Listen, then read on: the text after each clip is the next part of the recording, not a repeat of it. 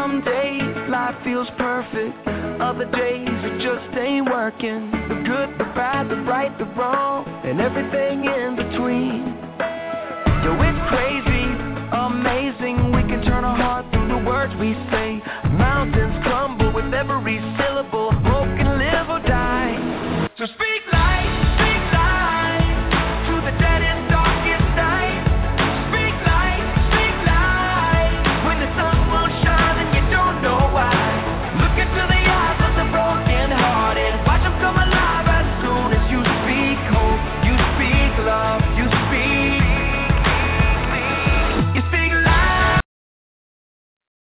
Good evening and welcome to another episode of the Butterfly Evolution Show. This is Rodney Jordan filling in for Tammy Gator, who may or may not be on with us um, again tonight. It it is always a pleasure to have Tammy on with us. Um, I don't know if she'll be on or not, but we definitely uh, are keeping our fingers crossed that she will join this conversation that I think is going to get rather interesting. Um, I've been thinking about this ever since our last show. Uh, we have a just a dynamic uh, young man who's going to come on tonight and and tell us about this book that he wrote. And it's it's really a hot topic um, in our society right now, especially with what is going on. Um, you know, a couple of years ago with Trayvon Martin, uh, what has happened uh, recently in Ferguson, Missouri, and just uh, you know, just a lot going on that we that, that we see in, in the news. And Eric Garner, who's who we recently saw, but this particular author is going to come at you from a from a from a different angle, and I and I think you all will appreciate this. I think that you all will will, will definitely have a lot to say because he's gonna he's gonna hit you with some things that I don't quite know you're ready for. But hey, it's Monday night. No, we are not watching Monday Night Football, but we are on the Butterfly Evolution Show, and we are ready for another great show. Uh, just a few things before we really dig into this topic. Um, couple of housekeeping things. Uh, remember, you can listen online if you're listening online and you would like to post comments in the chat room. You must be a registered follower. Um, if you are not a registered follower, it is very easy. Um, just follow the instructions um, on our website, and it will um, happen in a in, a matter of moments. Um, and then you can post your comments there. Remember, here on the Butterfly Evolution Show, we do not give out names. Um, if you post in the chat room, we'll just read your comments. If you want to call in and give your name, that is completely fine. But uh, whether you request it or not, we keep everyone anonymous. Um, if you are listening by phone, uh, at any time you have a question or a comment for me, um, for um, our special guest tonight, just press the number one. If someone jumps in and they have a comment or a question and, and you want to add something to that or, or question that, it is perfectly fine. We do just ask that everyone maintain um, a level of respect and professionalism. That's all we ask for. Uh, we would like to give a shout out to all of our new listeners tonight. Um, we we we do realize that uh, every time we have guests on our show, uh, that does bring about new listeners. So we do want to welcome you, um, and we have several faithful followers of the show. We'd like to welcome you all as well down in Tennessee, Texas, Florida, and Chicago. And for those of you who are new tonight listening uh, from the from the DC area uh, in support of our guests, we do appreciate that as well. Um, a lot going on in the news. It seems like sports seems to be dominating our world today. Uh, last week it was Ray Rice. This week is Adrian Peterson. Um, just a lot going on. Um, we we we're living in a uh, a crazy time right now. We're living in a crazy time, but that may come up tonight as well. So we hope you uh, stay tuned. Um, again, this is Rodney Jordan filling in for Tammy Gator. Those of you who don't know me, I am a sixth grade math teacher in Manassas, Virginia. I'm also the author of the book Tired of Being Black, and my most from the heart of a teacher um, is definitely making some noise out there in the industry right now. So thank you all who have purchased a copy of my book and who support my work. I do want to say thank you. Um, great news. uh, which I will bring up later. I don't want to prolong this anymore because it's not necessarily about me, but it's definitely about a a good work. And so we have a good man online, and we want to get him in this conversation uh, to talk about uh, his book, Stop Killing Me, Black Man. So with us tonight, we have Reverend Anthony Martin, uh, a gentleman who I've had a uh, a chance to talk to over the past couple of months, get a chance to uh, to get to know, and he's going to share some very interesting things. Um, just a good brother. Um, I met him at the uh, Martin Luther King Memorial Library here in Washington D.C and that connection has been there. And uh, Reverend Martin, are you there? Yes, sir. I'm here. I'm here. Certainly. Thank you, and uh, Sister Tammy Gator for having me on. I'm honored, man. I'm honored. I honor and glorify God first and foremost through His Son Christ Jesus by the way of the instructions of the Holy Spirit, man. I'm certainly honored to be here, and man, I want to thank you for this great promotion of uh, the book and, and going forth, man. It, it's a pleasure. It's definitely a pleasure. Absolutely, man. That that's what we're here for to uh, to support one another and uh, to definitely uplift each other. And, and it seems like we don't have enough of that um, in today's time. So why don't you go ahead and just give us some background knowledge about yourself? Uh, tell us anything you want us to know about you, um, and we'll just go from there. Yes, sir. Certainly. Uh, again, my name is the Reverend Anthony Martin, born and raised in Washington, D.C. Uh, grew up in the community, sought to the best of my ability to be that community activist, uh, pretty much uh, just inform the people. Um, basically going forth in the community, being a part of nonprofit organizations in my early days, in the ministry in my early days, and keeping my ears and eyes to the streets and the grounds and, and, and, and looking to make a difference in the community. And certainly the Lord opened up an opportunity for me to attend Samuel Bible Kel- the Samuel Kelsey Bible Institute in 1996 that I was able to retrieve uh, my bachelor's degree in theological study. From there, the Lord just opened the door for me to get into my own nonprofit organization and just learn how to establish these things that I could become a facilitator in dealing with brothers coming out of jail, um, helping brothers to get back to their families and, and, and, and dealing with the life skills of the brothers and women that the families could come together and the families can be uh, met uh, with a different perspective as to what the black family and many families have gone through in the years, and especially the black family. The black family has been under a great strain and stress that during uh, our early days of the 60s where the environment was threatened and uh, we lived under controlled environment that we had to battle our way through. And uh, opportunity came know, due to unfortunate deaths of many of our black leaders, such as Medgar Evers, Malcolm X, Martin Luther King, that we were able to move forward in the 80s and receive great opportunities with, you know, governmental um, opportunities and things of that nature. But the Lord has put a great project within me, writing these books, uh, starting with my book, uh, uh, The Battle of the Culture, and my second book, The Kingdom Culture, and now bringing forth this book, Stop Killing Me, Black Man. This book is such a powerful book because I wanted to deal with black-on-black crime. We have watched over the years the black man being tormented and, and basically cut down in the streets of our this great nation. And once being cut down, uh, not getting much attention to the level of death and destruction that we uh, faced over the years and still to this day. Uh, we, we, we have enough time going forth dealing with law enforcement and other entities that is attacking the lives of us and being able to survive just going out of your front door day to day without being pulled over by, you know, particular police officer, so forth and so on. Even bigger issue is young black men uh, today standing on today's corner, looking to make a life for themselves, um, thinking and believing that to be able to sell drugs to a, to the rate or the level in which they do is the answer to uh, sustaining life.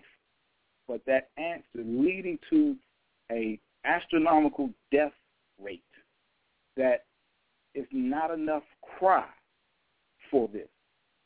And what brings me back to mind is I remember Malcolm X going before the UN and speaking to the African heads of state at the UN to bring the United States government to before the UN in, in reference to charges against human rights violations as to what black men and women went through in the 40s, 50s, and the 60s and, and below.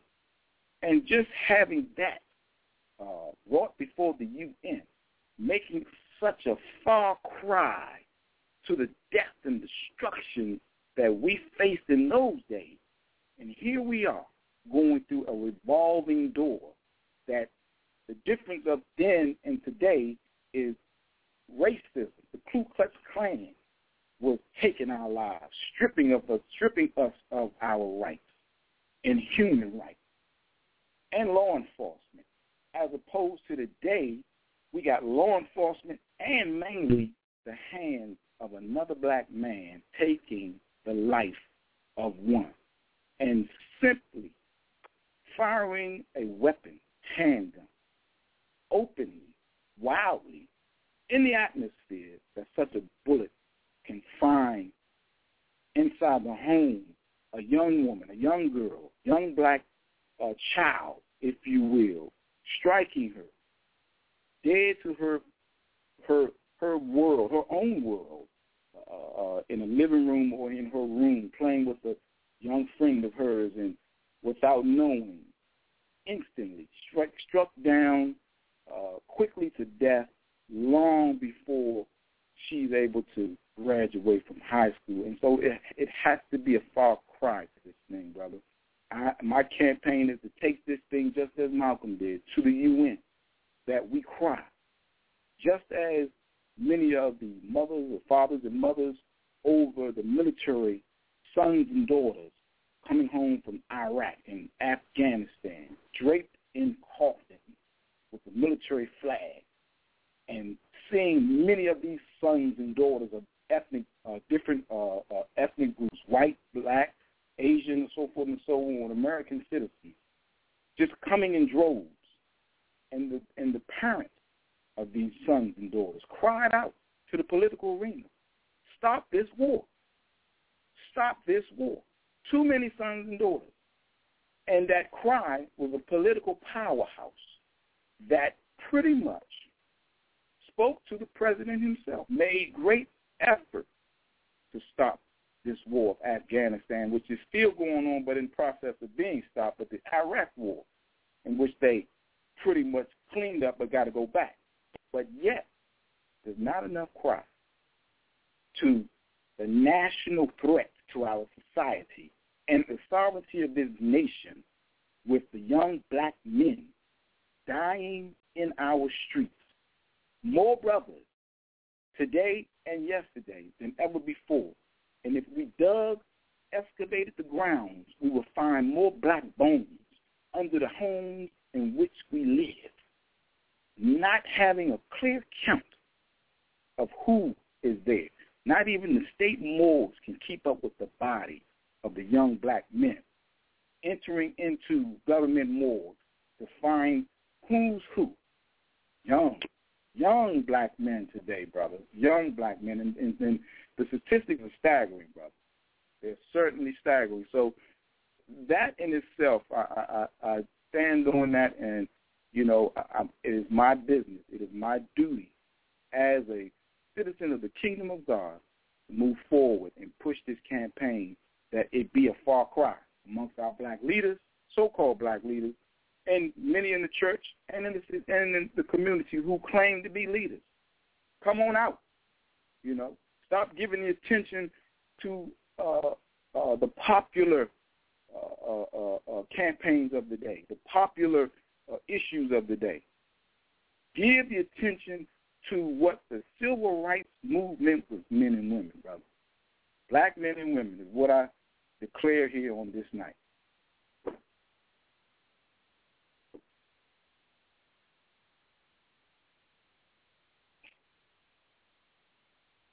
Bringing it back to you, bro.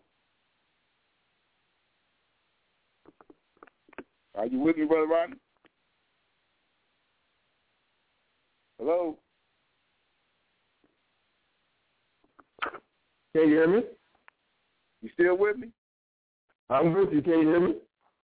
Yeah, I can hear you now. Okay. I may I may have hit the mute button. I apologize. Um, okay.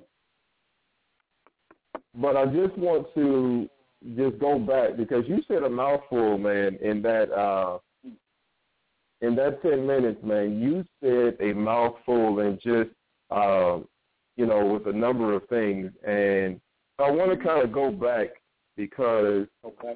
I mean, just just with everything you said, we really could end this show right now. I mean, I, I think wow. you gave the people. I think you gave. I think you gave the people a lot to think about, and you know, so so let's go back, man, and and okay. One of the things that that, that I that I wanted to tackle first uh, with what you said was there are bigger issues than just white officers killing black males, and we tend to focus on, and, and I said this a lot last week. We're bandwagoners. We follow yes, the media. Whatever the yes, media sir. is talking about, we're going to jump on it. And whichever way the the train is moving, that that's the direction we want to go in. Everyone jumped on uh, Ray Rice last week. Why? Because the media yes, jumped sir. on Ray Rice. The media spent it in a negative way. So let's jump on Ray Rice. And you know Trayvon Martin. Everyone jumped on that case. Everyone jumped on yes. Ferguson. Everyone jumped on Eric Garner up in uh, uh, up in New York.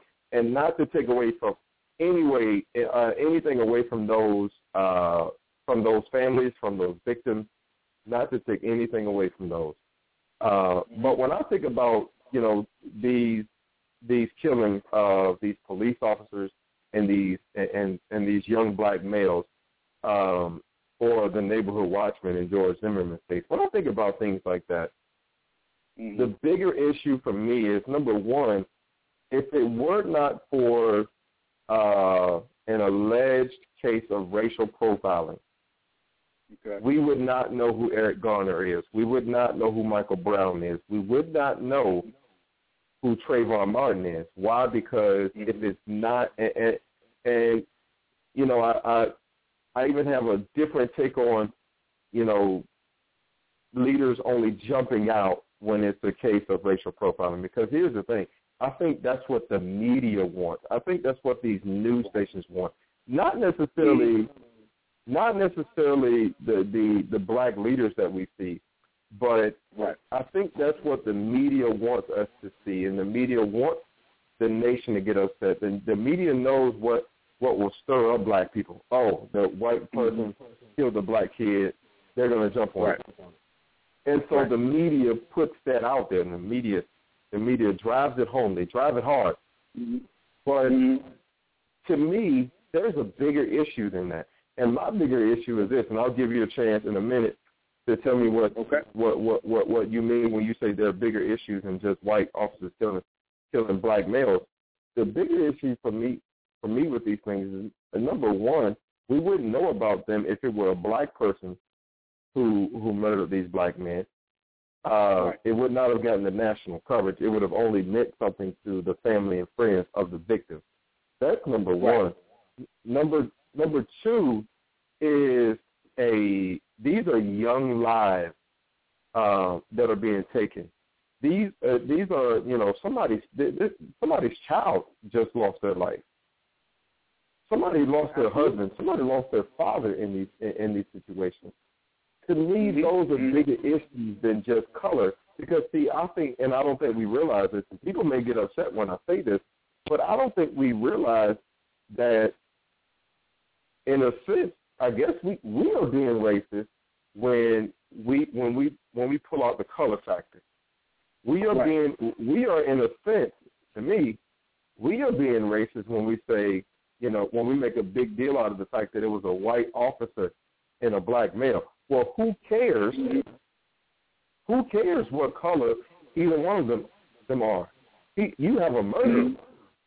That right. that's the bottom line. There there has just been mm-hmm. a murder. There's a there's a child right. that has been murdered. So are you saying that right. you know we only care and we're only marching and we buy these T-shirts and, and and we do all these things? Are you saying that we're only doing that because a black kid was murdered? Suppose that suppose it was a black officer and a white child. Mm-hmm. Do you think that mm-hmm. it would see the same same attention? So those are the things that that that you know that that strike me in all of this. What what do you, what do you think? Well, let, let let let me just say this in a controversial manner, and I will say this to say one thing about us as a black uh, community.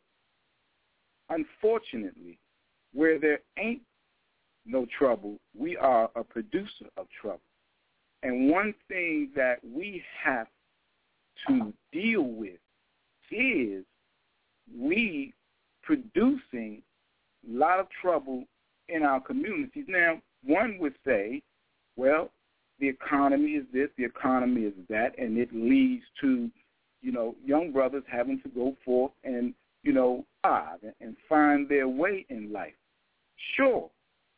But see, one thing that the Bible says best is that all things are permissible, but not all things are beneficial. All things mm-hmm. are permissible, but I will not allow many things to be master over me. So what is it saying? You have the permission to do what you want to do. But then the question is, what you do, is it beneficial to your life? And so when you go out in these communities of today, knowing full well that some possible hothead police officer who wants to make a name, who wants to climb up in ranks, and then when you're dealing with the government, brother, the government's perspective is you are a quota. In the in the community perspective, your death and destruction is what it is. It's death and destruction. But the, the government sees that as a quota. And you become a quota, black man. You're not a human being, you're a quota. And that quota would mean that if it's too many of you dying in today's streets, the government gets then has to seek funding, seek money, seek finances to finance their agenda in terms of cleaning up the streets as they would say so.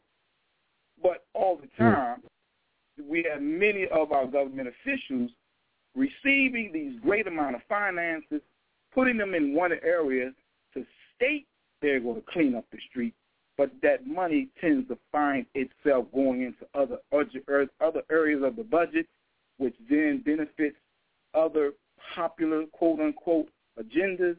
And as long as that black man is killing each other, let them kill each other that we can remove them from that community and replace them with a new face. And what is a new face, as the uh, federal census say? The census say by the year 2030 that today's black community will uh, expand, but it won't be black men and women born of the civil rights era. It will be our black men and women or our brothers and sisters from the East coming from Kenya, Ethiopia, uh, Liberia, and the African nations.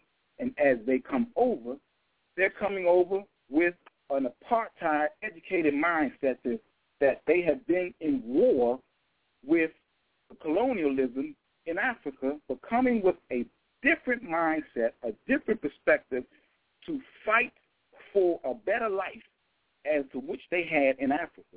And so the educational system here in the United States is not as hard as it is in their home states, but it's easier for them to receive a doctorate degree, a lawyer's degree, and so forth and so on, that they can come here and make a world of a life for themselves and pretty much wash out those of us who were born in this nation under the civil rights era and replace us with the brothers and sisters from the East that they don't know much about our civil rights. They don't know much about uh, the attack systematically that young black men and women go through walking through today's streets they are black men and women that are coming with a more humble attitude, a less testosterone, estrogen attitude, that they can fit in with the diverse communities, greater than us who were born in the civil rights because the generational bloodline of the civil rights movement continues to trickle down into today's young black men, feeling the pain of what the Klan has done over the years, of what the government and the controlled environment that has been going on in the 40s and the 60s. That bloodline ain't dead, brother. That bloodline goes down, and it trickles down into us. And we feel that pain when we walk out our doors and we're being watched day in and day out. When you go into a, a, a an apartment department store and you put on your best of best suits and you believe in your mind that you're an honorable citizen, but yet you are still being watched for the color of your skin, not a lifestyle. Ain't no lifestyle is watching you based on your lifestyle because no one knows your lifestyle unless you carry out or act out such a lifestyle. But they do know who you are in terms of your skin color, and it is based on your skin color that the NAACP was branded and brought forth. It was based on the black man and woman's skin color that racism, the death of black men and women upon the hands of the Klan destroyed many lives of the black family back then, but we still survive. And so till this day, as we're coming forth in this day, our young black men and women don't even know and understand what the leaders of yesterday went through. If you ask many of them, who was Martin Luther King? Who was Malcolm X? Who was Medgar Evers? They couldn't tell you, brother. They couldn't tell you. And that's a sad story. And today, as I've gone through today's society and dealt with many of the young brothers today, they many of them ask me, you know, how can I get a job, brother? I mean, where do I go? And the first thing that I have to ask these young brothers, how is your name, brother? Is your name clean? It ain't about what your skills you have. Is your name clean? Because today's society is moving towards top secret security clearances. Secret security clearances. Could you enter into a government building based on your name? Not based on your skills. Your name. Are you clean? Can we put your name in the system and find nothing wrong with you?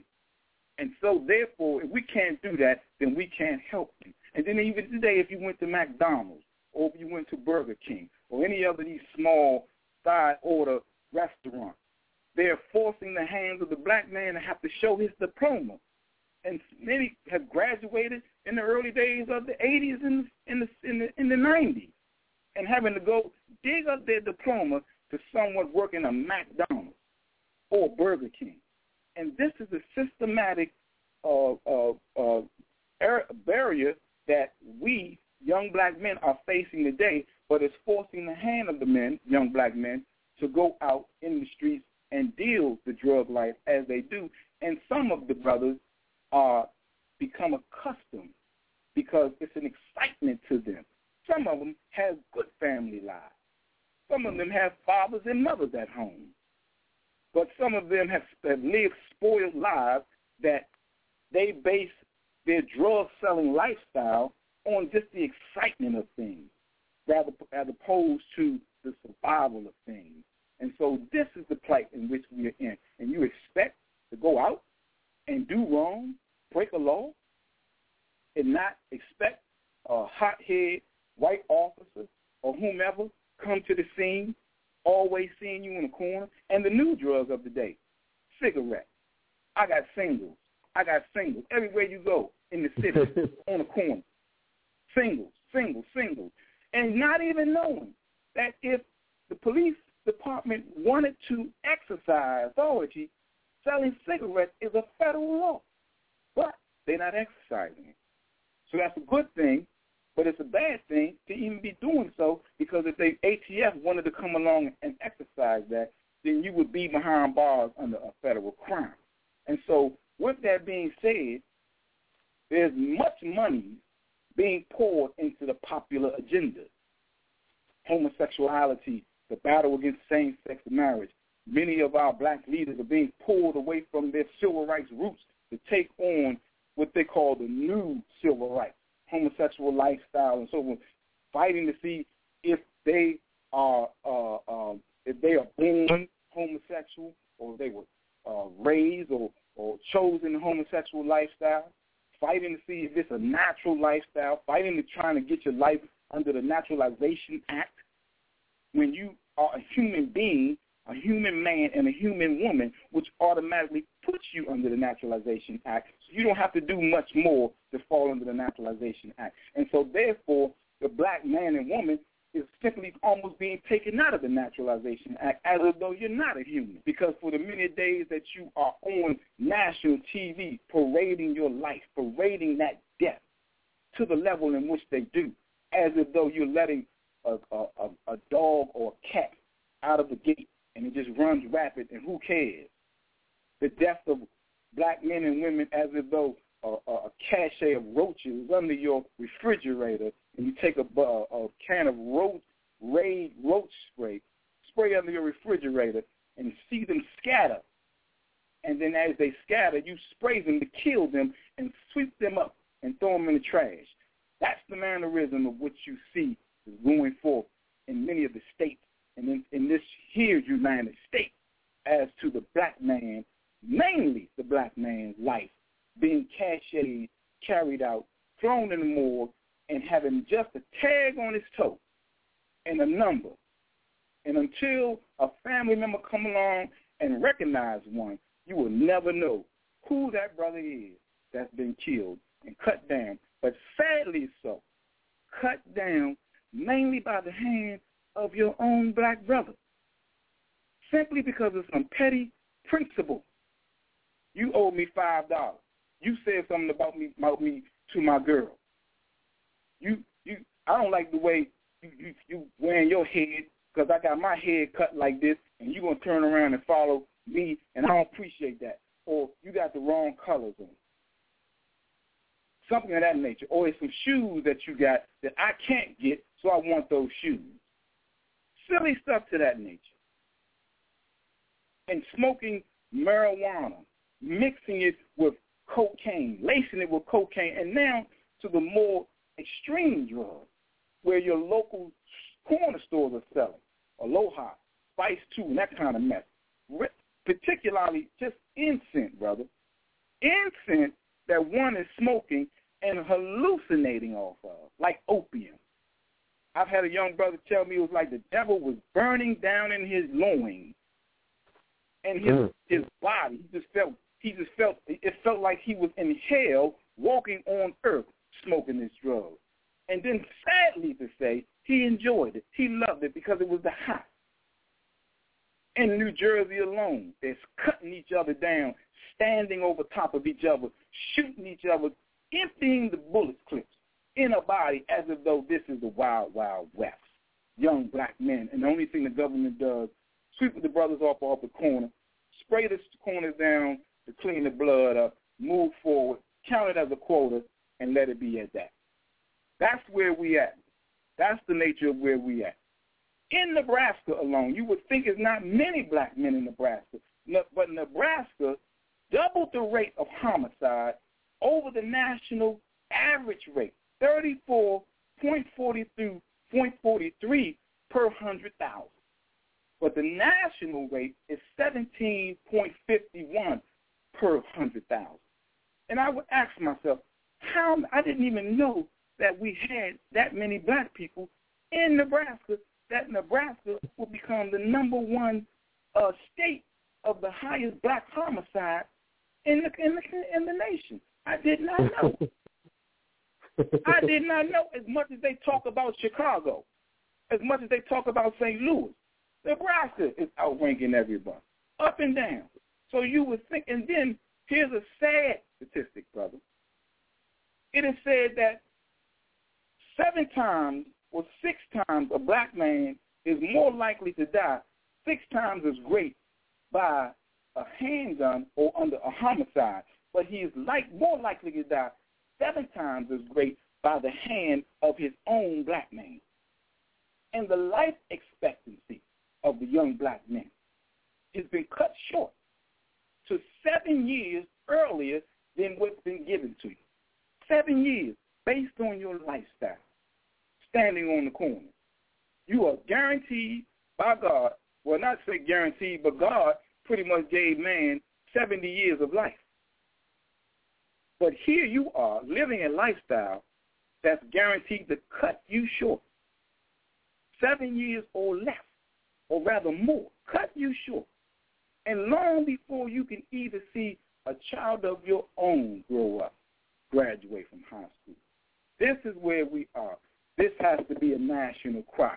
This is a national threat to society and the sovereignty of this nation. And we must come to grips with this thing and stop running the opposite way, giving attention to other important or as you claim to be important and popular uh, issues and now put your your black leaders, I'm calling on the black leaders, to put your mind back to where your roots are. And your roots is civil rights in the manner that you catered to the death and destruction of the black man and woman. That was the basis of the civil rights. This is the true civil right, not a lifestyle. The death of black men and women is the true civil right. And I'm calling on you and I'm calling you out to get back to your roots. And you know who you are. Get back to your roots because you got new young leaders such as myself will step up and hold many of your feet to the fire and let you know and remind you of where you once were in the days of the true civil rights and where you need to get back to. Because if you don't, then you will certainly be replaced. Powerful words, my brother. Powerful words. Uh, I got a question for you. Um, do you think that racism has taken a new face? And here's what I mean by that. Mm-hmm. So it used to be a black and white thing, right? It used to be, mm-hmm. Uh, you know, blacks were brought over to, to America. We all know the story. Blacks were oppressed. You know, blacks were were, were sold into slavery. Black, blacks were oppressed here in America. Um, but now, do you think that that has turned into not just a a and maybe it's not even considered racism anymore, but do you think that it has turned into you know there's a, a specific group of people, uh, mm-hmm. maybe the top, I don't know, less than one percent of our population here in America that are pretty much oppressing the other 99%.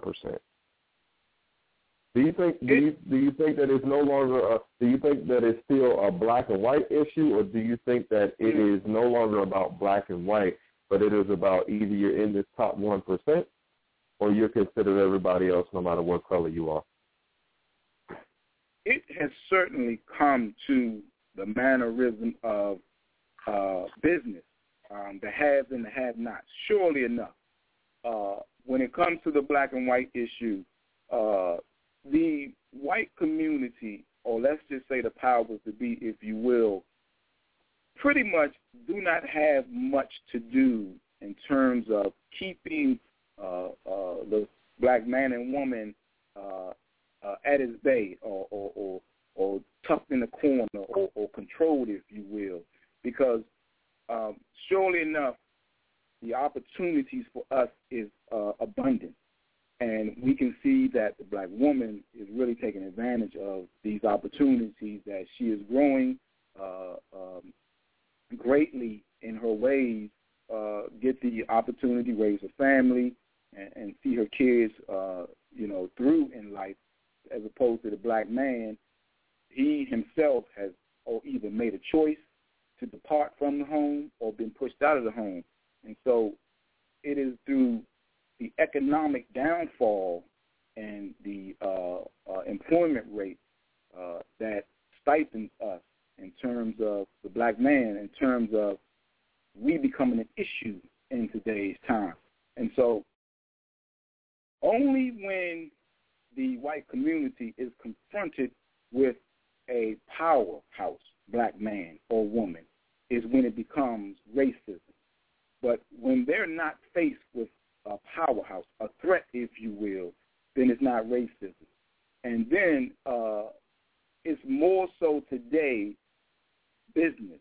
Uh, it's the haves and the have-nots. And uh, I look at our sister Oprah Winfrey. Um, she's a powerhouse in the business community. And with her hand of uh, wealth, if you will, in a sense, she doesn't face as much racism, but she does. And it gets to a point where she is certainly a threat as a black woman. And so uh, when the white community or the powers that be get to a point where they can't stop her or put her in a corner, if you will, then it has to go to racism control. So, number one, to your question, it is mainly about the haves and the have-nots, but racism is a second avenue when it comes to the black man and woman that will be used to keep us at bay.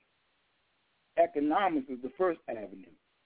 We are 13% in this nation that, sadly so, as I did research, our uh, spending habits uh, is at a rate of $1.6 trillion. That's how much currency we hold in terms of our spending habits. And we spend much of our money on clothes, alcohol, and drugs, according to the statistics. And so with that type of spending habit, that makes us the third richest nation in the world. And we, when we are looked upon in terms of our spending habits, that makes us less powerful and not a threat. But if we took half of that $1.6 trillion and put that in a, a bank account for the sovereignty of, you know, the black community and, and its 10% as a whole, that is a threat to the powers to be. And that is a threat that will put the black community back to the forefront as uh, we were in the days of the, Egyptian times, uh, being the indigenous people and uh, setting the stage for civilization. And that is uh, something that we will not see again. Um, simply, and people will not agree with this, but it is a divine order that the Bible says it best. Those who were first will be last, and those who were last will be first. Well, we were first to kick this civilization. We were first. And so in time, we will be last. And the reason why we'll be last is because God is calling on us in the black community and other ethnic groups to operate in the body of Christ, not as individual nations, in which many will be calling on us to separate, segregate, and come together as an individual nation. God is calling on us. Christ is calling on us as the church being Christ's elected people to operate in the body. And that's where our success will be. But as long as we operate outside the body, we will find ourselves in a great demise and a great attack and be enslaved as we have been over the centuries. And so your question, to go back to your question, it's business first, and then it's color barriers. Can't get them in the business community, which we know we can, then we'll get them on their skin color. We'll use that old avenue, the old weaponry in which we had in the early days.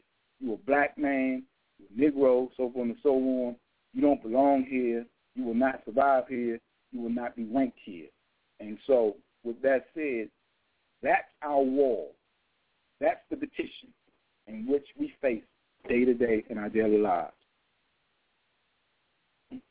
Man, you are you are hitting us with some powerful stuff, man. And once again, if you're joining us, uh, we are on live here with uh, Reverend Anthony Martin out of the Washington D.C. area, talking about his book, "Stop Killing Me, Black Man." And if you did not catch this show from the very beginning, please go back and listen to the archive show.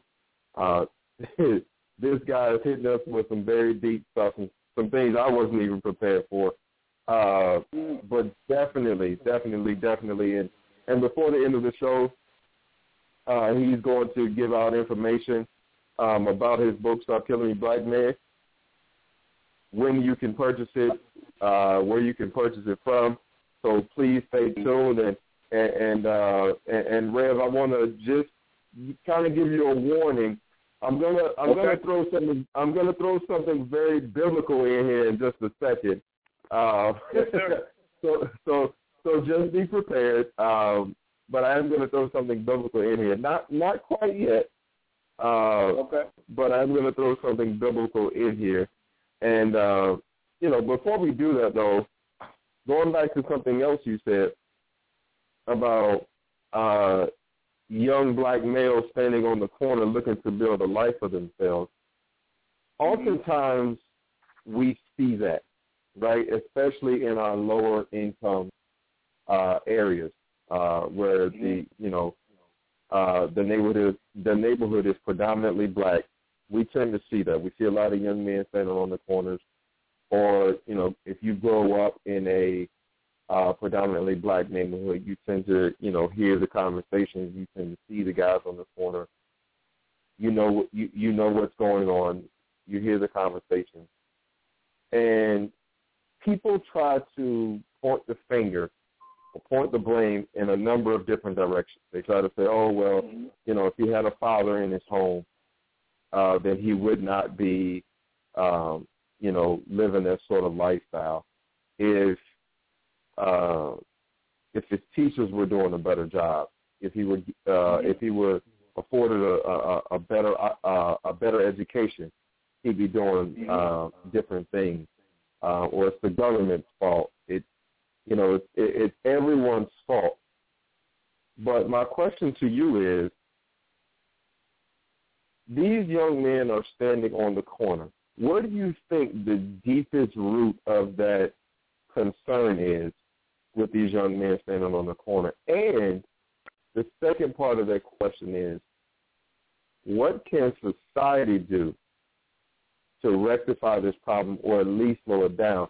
Um, my girlfriend Samaria, who's who's listening tonight, a gentleman that she grew up with um, was murdered um, over the weekend, and you know we're we're we're still getting um, you know facts about uh, about the whole situation.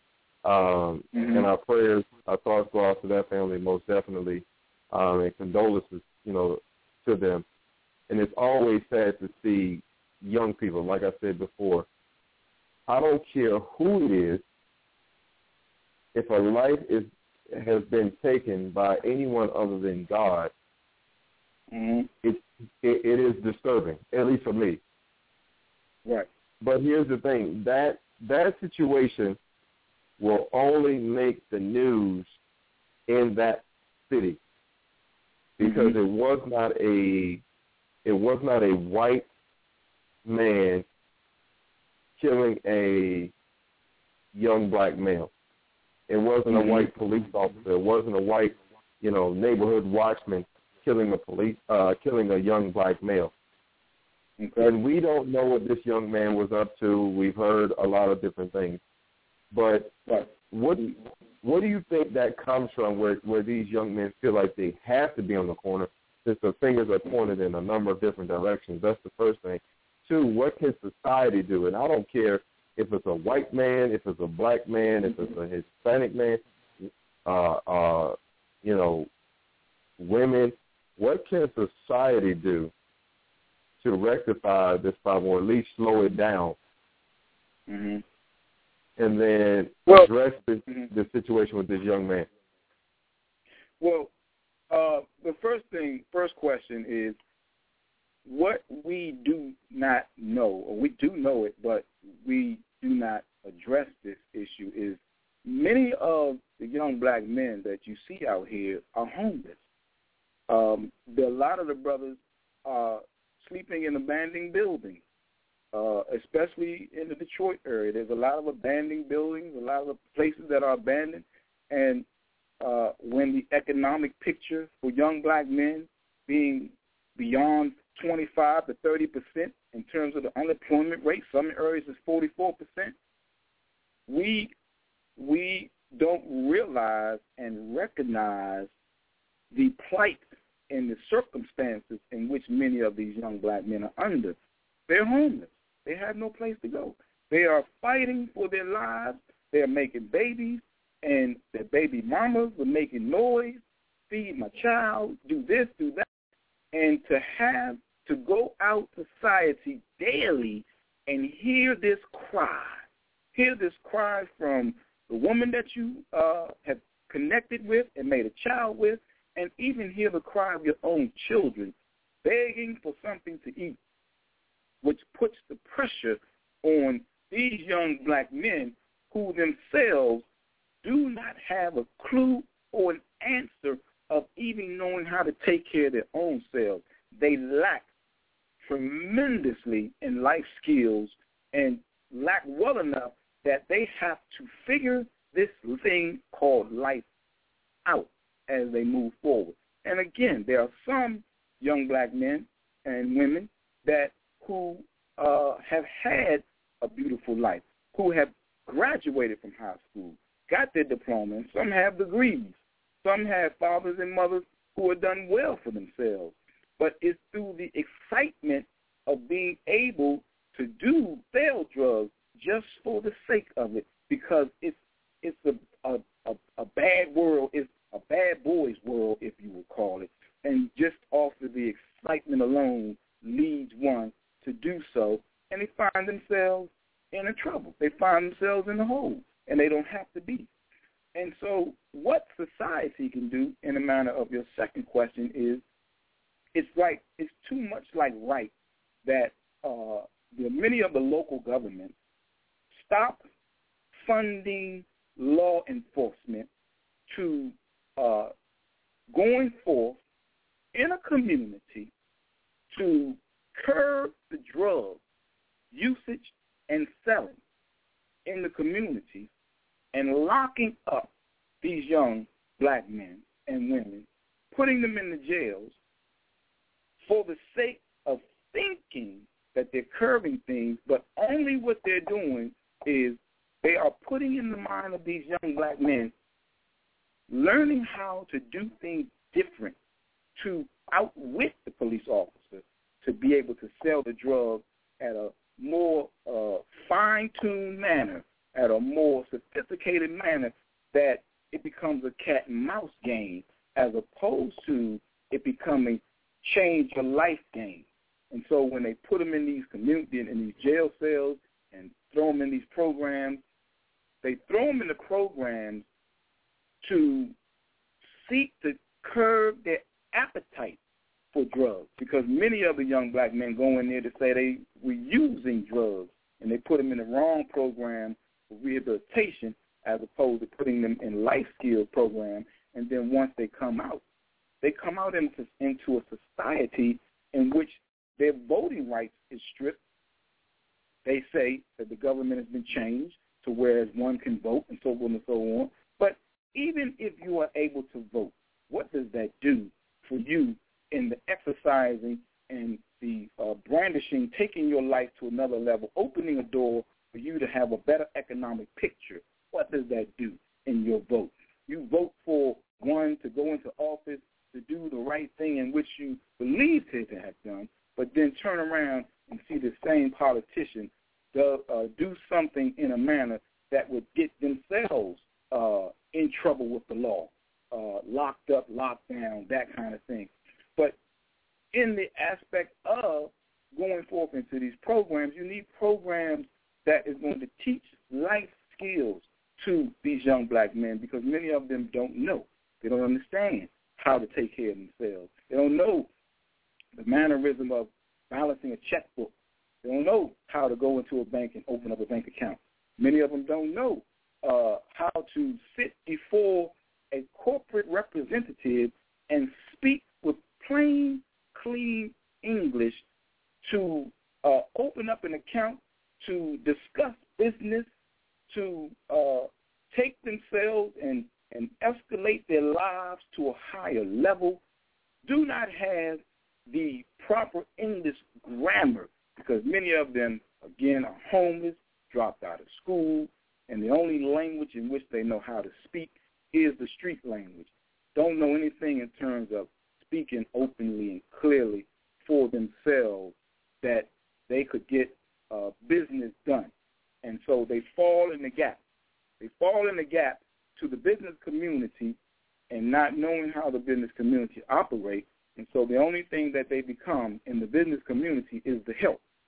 They become help and not one who is able to help the business community exceed to another level, but is one who the business community helps to try to live, sustain their lives, and immediately, if they bring on a black man in that in arena, the first thing they are afraid of in the business community is the attitude of the average brother. What's your attitude like? And once you're getting into that community, you you generate an attitude, then you quickly get pushed out the door, and so you have to come humble. Well, how does one come become humble when his life was in the street, when he has no uh, thought pattern or no education or no idea of knowing how to humble himself, being driven in the streets, having to fight for his life and listen to the cry of his own children day in and day out, hungry, not having, not doing.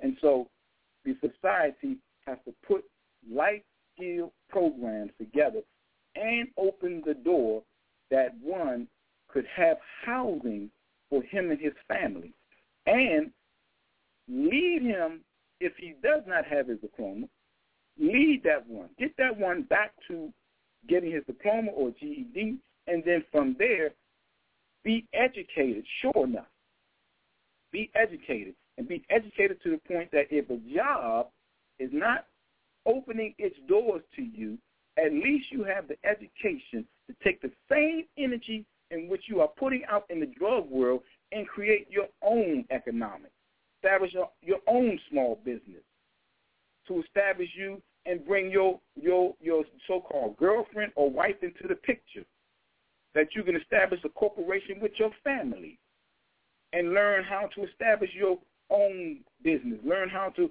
write a proposal, learn how to do a grant, learn how to uh, put together an LLC or an incorporation, those kinds of things, as opposed to standing on the block and learning how to escape from the police hands of selling death and destruction to your own people, and then in the midst of you selling death and destruction, you've taken the life of your own people simply because drugs to you, the money to you is a rarity. It's a high demand, and you are refusing to lose such a high demand because this is the way I eat. This is the way I live. This is the life that I know. And that's a justification to you to continue doing on as opposed to justifying the fact that it was wrong that you're out there and that there's not enough that you're doing to choose to go which is right.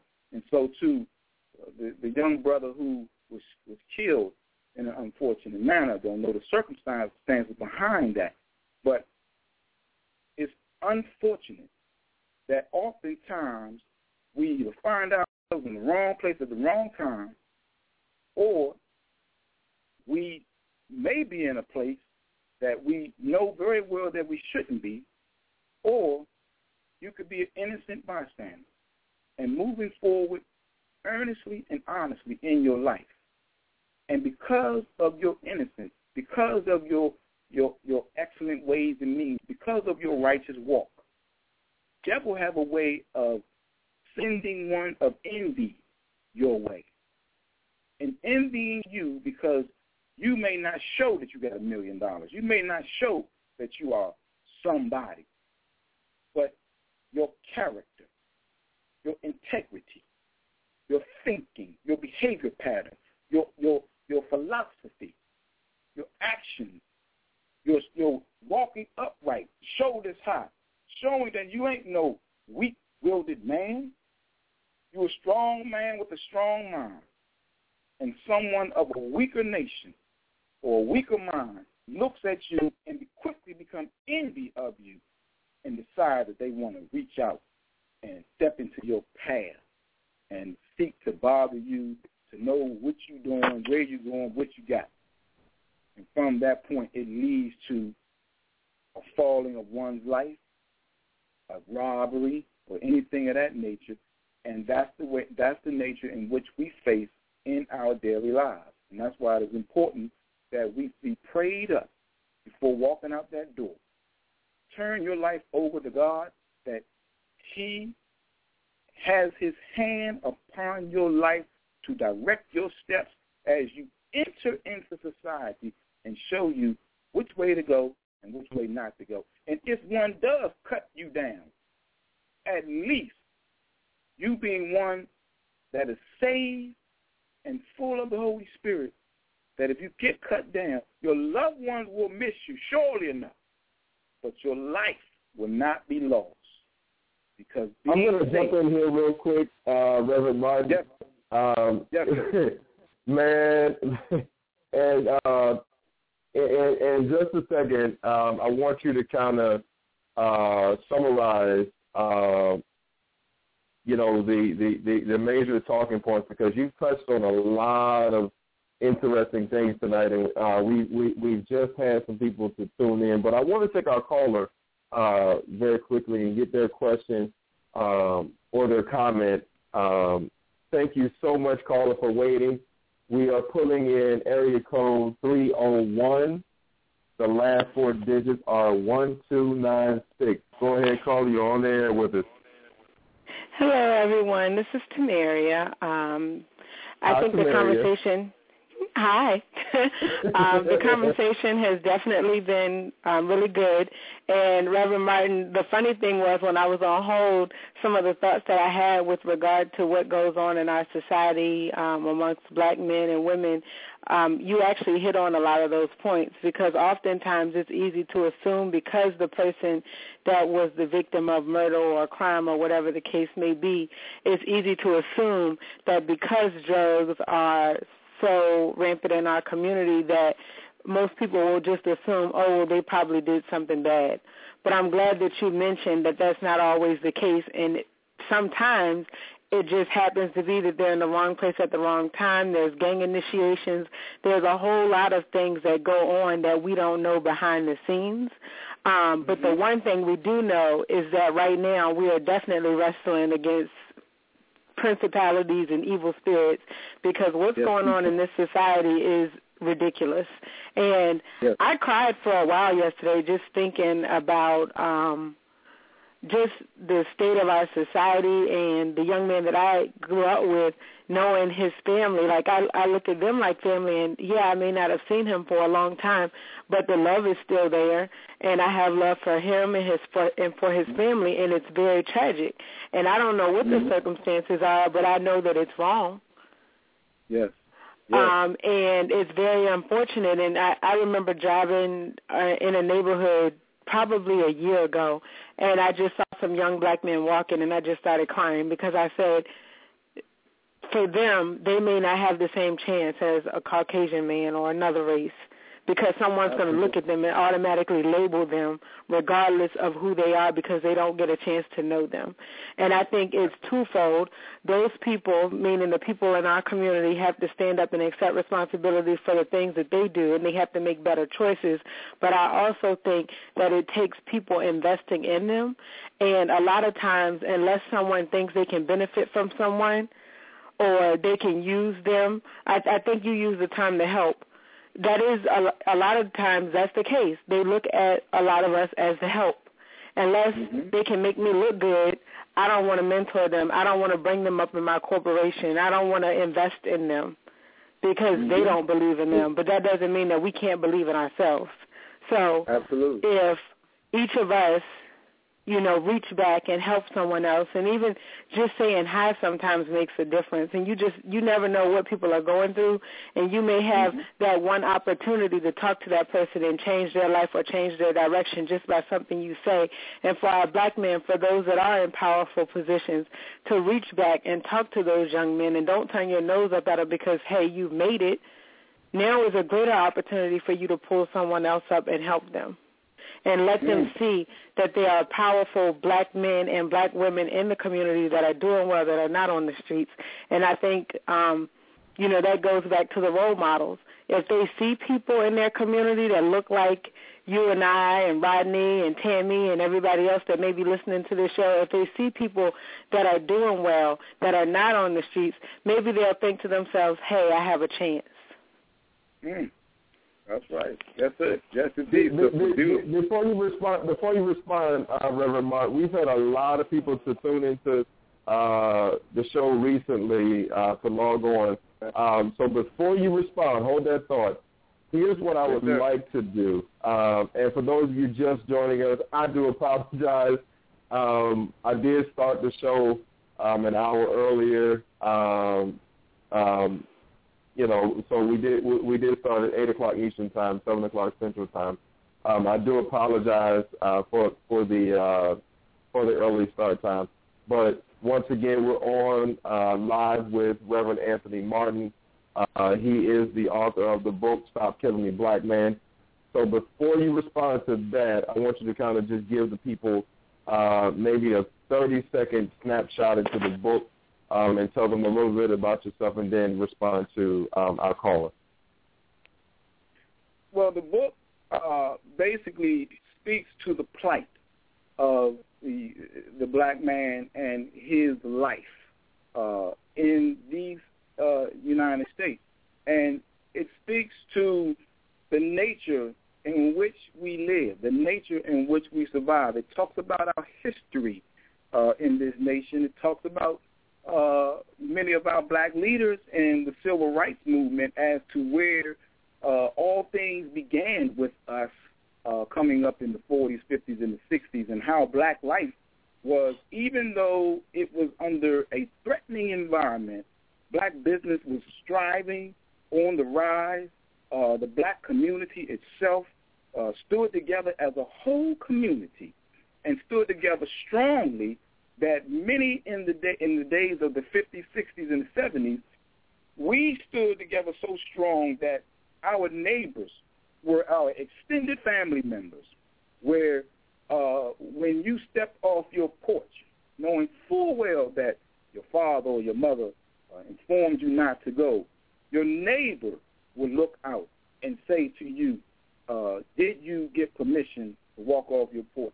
Did you get permission to do this and do that? And many of the days of those early times, our community was a tight-knit community where we were successful in our lifestyle. And in fact, uh, to speak on the police back in those days, it was uh, almost like committing suicide that if an officer came to knock on one's door, that your father back in those days would be worse than the police your mother following your father's footsteps would be worse than the police. And I can remember my life, uh, having the father in which I had and the mother in which I had, that raising six of us and bringing us up uh, in uh, Catholic school, all six of us, and um, you know, pretty much uh, living a tight-knit lifestyle in which I call the matriarch and the patriarch, which is my grandfather and my grandmother, uh, living across the street from us and overseeing us as a whole family and making sure we live and, and, and stuck together. And so the book in itself uh, speaks to the plight and the lifestyle of the black community and which way we need to go as today and dealing with the death, dealing with dealing with the death of the black community, dealing with the the the the, the, the death and the, and the death rate that is uh, a national threat. It's a national threat. And this is how we need to look at it. We're dealing with a national threat of this society as a whole to watch black men dying to the level in which they are and not being accounted for. A national what would you threat. say? What would you say to our What would you say to our caller uh, to our callers' um, uh, comments? What would you say? She spoke very well. Um, she spoke uh, truly to the essence, uh, to piggyback off of what uh, was said, and she spoke in a manner that uh, added to the words in which uh, you and I have been speaking on, and it is greatly appreciated to even hear a woman come on and give her perspective to what she in her life sees in her day-to-day uh, uh, travels. And so, with with with that with that being said, um, it it it means great to get a perspective from both man and woman, and to hear that perspective, it should, if you will, it should enlighten those of us to know that there are people out here who is concerned. We are greatly concerned. And our uh, so-called leaders, as we see them, have, to me, stepped away from this issue and given too much attention to other issues. And only coming back to the issue of black-on-black death and destruction only when, as you spoke in the beginning of this broadcast, when the media does. When the media gives hype to it, when the media gives attention to it, that's the uh, ill-gotten gain agenda is what I call. Jump on it so that your face can be seen, so that you can be at least seen to showing that you care in front of the camera. And once the lights go off, then you go home and sit in your comfortable home and eat your solid foods and wherever your castle is. And then the brothers are still on the corner, finding their way to the path of death and destruction. Mm. So, so let me ask you. Let, let me ask you this, um, and, and and to our caller, you, you, you're more than welcome to uh, to uh, uh, uh, jump back in on this. Um, why do you think that the media is more interested in promoting white men killing young black males or um, white officers killing killing young black males, as opposed mm-hmm. to the number of black males killing black males, um, which is happening at a very uh, at a much faster rate. Why, why do you think that is so? Well, first of all, we have to understand the history in which the black and the white community has had.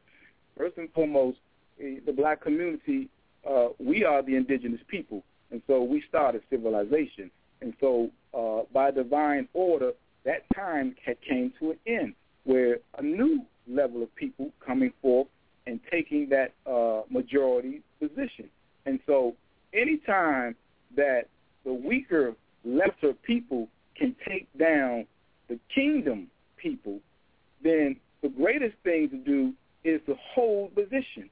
And so what they will continue to do as they hold uh, that majority position and they get a taste of being the majority people, they fight and they battle to hold position. But what the people don't understand is your position is not held because of what you do or the, or the strength and ability that you have.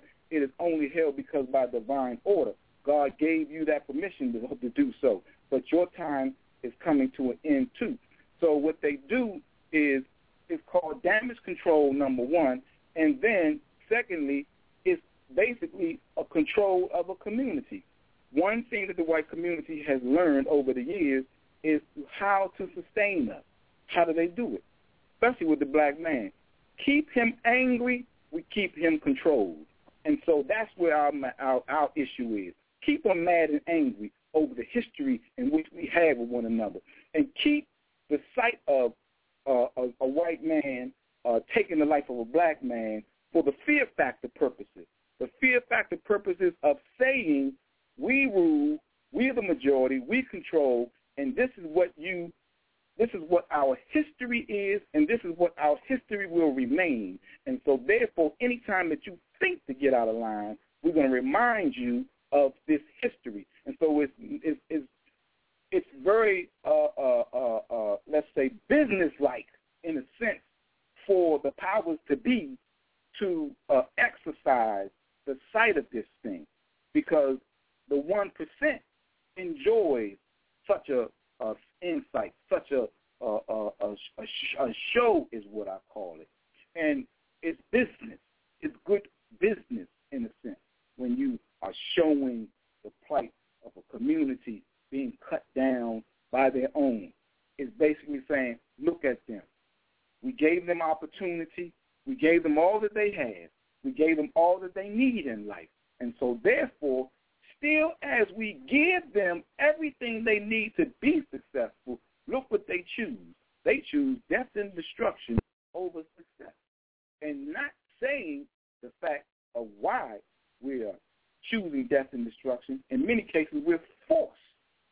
We're forced to the hand of death and destruction. And so we have to fight every day to battle our way out from death and destruction to a successful life. And as we fight, the most powerful people on the face of this earth is the black man and woman. As we fight to get out of the hand and the path of death and destruction, the weaker nations fight to keep you in it because the plight is never to allow you to rule ever again. Never to allow you to be the majority ever again because if we give you that position, we will never find it again.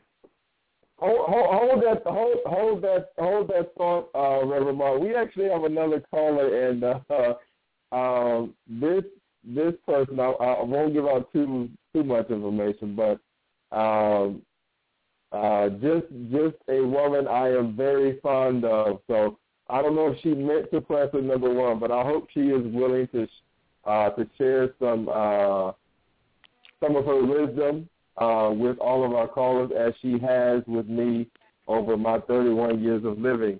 We're going to pull in area code 757, and the last four digits are 5710. Caller, are you there? Yes. hello. Well, hello there, grandson. You're doing very well. I'm so proud of you. Uh, well, thank you. I'm glad. I, I got so excited when I saw your number. But yeah, you know, I was going to tune in and support you. I'm so proud of what you're doing. Uh, I do appreciate that. How how is everything? But everything is fine. Everything is fine this, on this end, and everything is fine on your end because you're still going strong. And I praise the Lord for that. That He's blessing you well. Yes, ma'am. Thank you so much. Mhm. So, so I'm glad so, to hear so you. I'm glad to hear. Huh? Go ahead. Go ahead. I'm listening. I'm glad to hear you on your talk show. I'm really proud of that. I tell you, all those days I drove you to Northview Middle School really paid off. you were listening to the teacher. so, so I got so so I have a question for you. Yes, sir.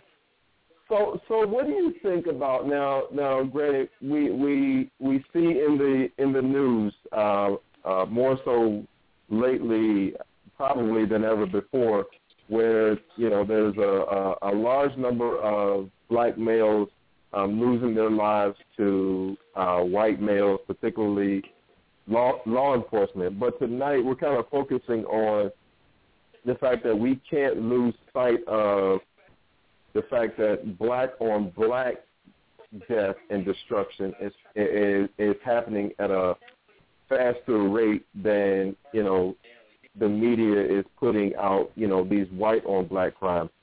What do you, what are your thoughts on um, you know just just black on black crime in general, or or what you know what you think when you see young men with their pants hanging down? What you see? What you think when you see uh, you know when you hear about blacks killing blacks or black males killing other black males or, or drugs or those things. What, what what are your thoughts?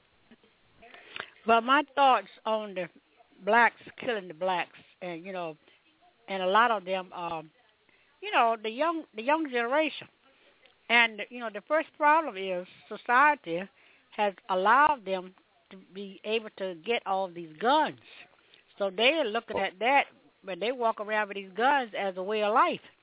And if you go out with a gun, it's you're planning to shoot it if you have to.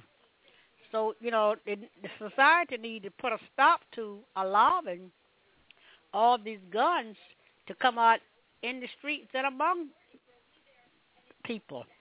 You know they go out for a, a Friday night or Saturday night dance, and what did you hear? Three or four people got shot at the dance because people have true. free, free, freely have guns, and there's no control over it. And that's not a thing that should be.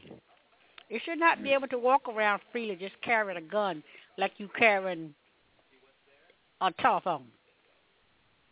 So that's Mm. one thing that's really wrong with the society. As you try to do what you try to do now, you try to do something positive to help our society to improve. Then on the other hand, they're doing things to take them back. So That's interesting. that's my that's my thoughts. They have these they too freely with these guns out there. Everybody have guns. Even some parents have guns in their house. You know, people are living too fearful of, of a life. Mm. Reverend Martin, what do you think? Uh, and and to add on to uh, what Mother said, surely enough, uh, the gun and the uh, uh, open door policy in a sense of the drugs that uh, is flowing into the community, that is one uh, major issue that we are faced with. But that's an issue in which our political powerhouses, you know, uh, fight uh, in a sense to keep uh, flowing simply because you have the NRA who is screaming about the rights of carrying guns and so forth and so on. And of course, uh, when it comes to the drug issue, the drug issue is, a, is an entertainment use. It is of great entertainment, and, and, and it and it basically is a pleasure-seeking uh, uh, um, um, scenario. Uh, and so, what we, for the most part, I believe, has to uh, happen here is the education of one. Being educated to the plight of you carrying a gun and what your purpose for carrying a gun. Being educated to the usage of such drugs, the selling of such drugs, educated to the fact of the consequences that you will face. Why would you uh, want to continue to uh, hit the block and sell the drug to the level that you do when you've already been locked up 20 times, knowing full well that the first $500 you get or $1,000 you get and you think you're doing something, here come the police because they've seen you. So they lock you up and put you in for six months to a year or more. You come back out and do the same thing over and over and over again. That lets you know that your game is not a successful game. It's not a game in which you can play all the time. So try something different, brother. Move on to something different. Learn learn how to be accountable for your life. What is accountability? Being disciplined in your walk to working a job, a job that many have opportunity to get, but because of one's attitude and life skills, uh, knowledge, understanding, and wisdom, don't know how to maintain such a job. Black man has a testosterone issue. Say something wrong to him, he losing his cool. He want to fight. Forget the job. I'm going back to the block where I can cuss, smoke, drink, live my life. But you don't want to be accountable to others who you have brought in your life, such as the young young lady that you got pregnant, such as the son or the daughter that you brought into this world. Once you bring a child into this world, it's no longer about you, black man. It's about your child. So you have to do in accord to your child. Not about your desire to sell a drug and make a name for yourself. It's about doing what's right that your child does not have to get on that bus with that mother and come see you behind bars. Can't hold your hand, can't hug you, can't kiss you, get his or her diaper changed. Because you behind bars for no no good reason. And so therefore get gotta get educated. Gotta get educated and get educated to the nature of what you are facing. You are a Making- pawn in this game. You a pawn. Making good points, man. Definitely making some good points. Grandma Shirley, uh, any anything else you you, you want to uh, share with the people before you get off uh, before you get off the air? Well, um, no, you go ahead. You, you all go ahead on. I'm, I'm listening, and it is all good. You know, we just have to try to work to try to get these guns out of out of society and off the streets. Because as long as they give them freedom to carry them, they're gonna carry them. But that's where the problem lies. That that is that is very true. Get them guns out of Um, their hands and get them in college. That that would really that would really be a nice thing. Um, and, and, and I'm going to pose a question real quick, and, and and feel free to jump in, uh, Grandma Shirley, uh, before you before you go out of queue. But here's my question: Does the government, the government now, because the government is is the power be, behind all of the powers.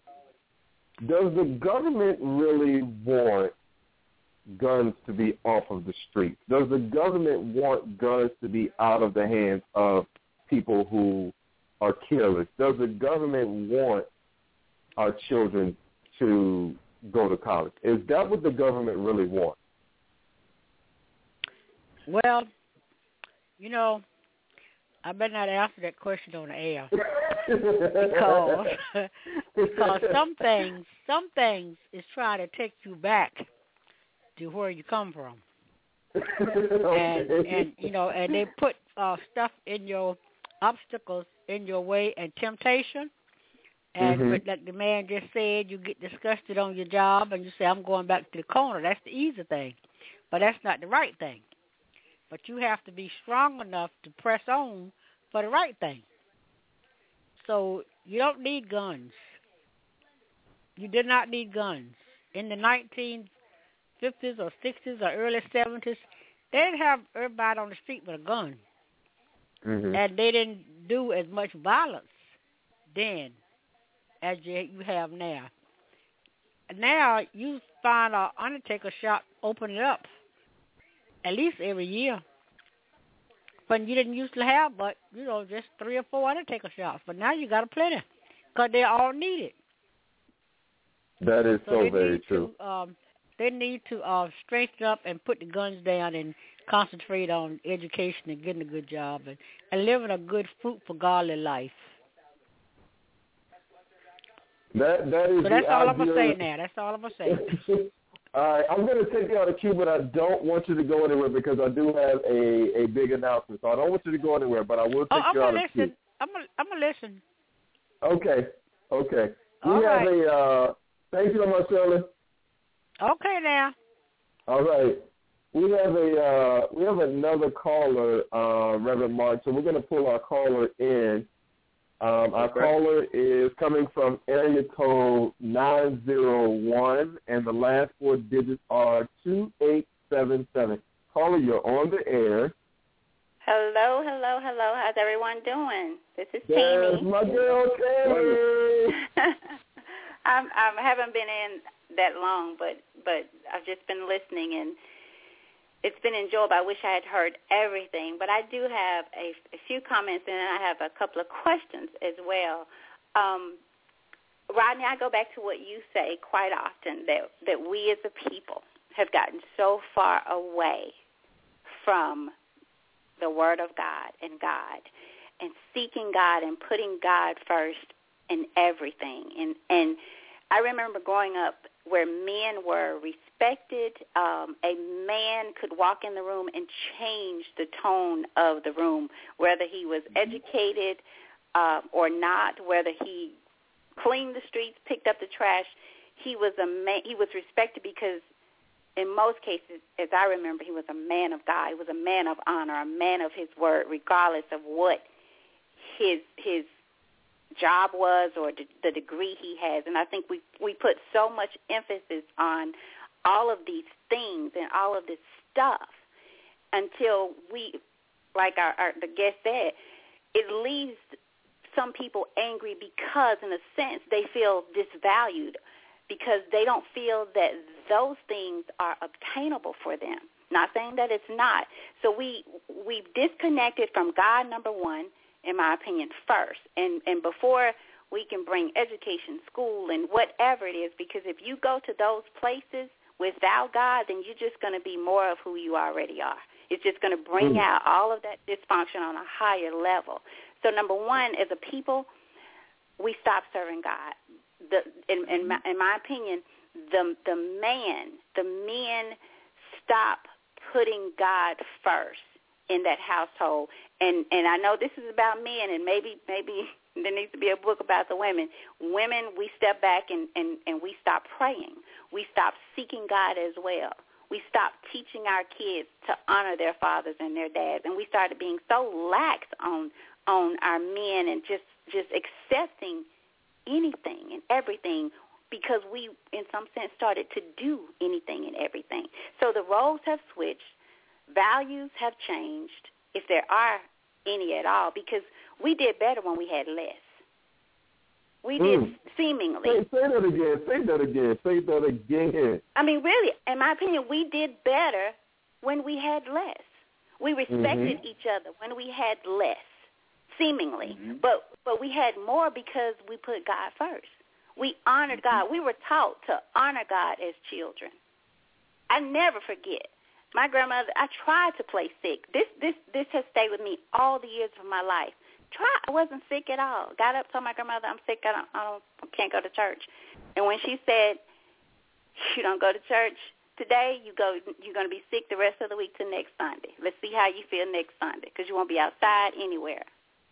And Mm. we weren't sent to the back. We had Sunday school. A child can get up now and tell you, and this started long ago, I don't want to go to church. No, they don't need a reason. They don't want to go. And even if they go in today's society, we don't.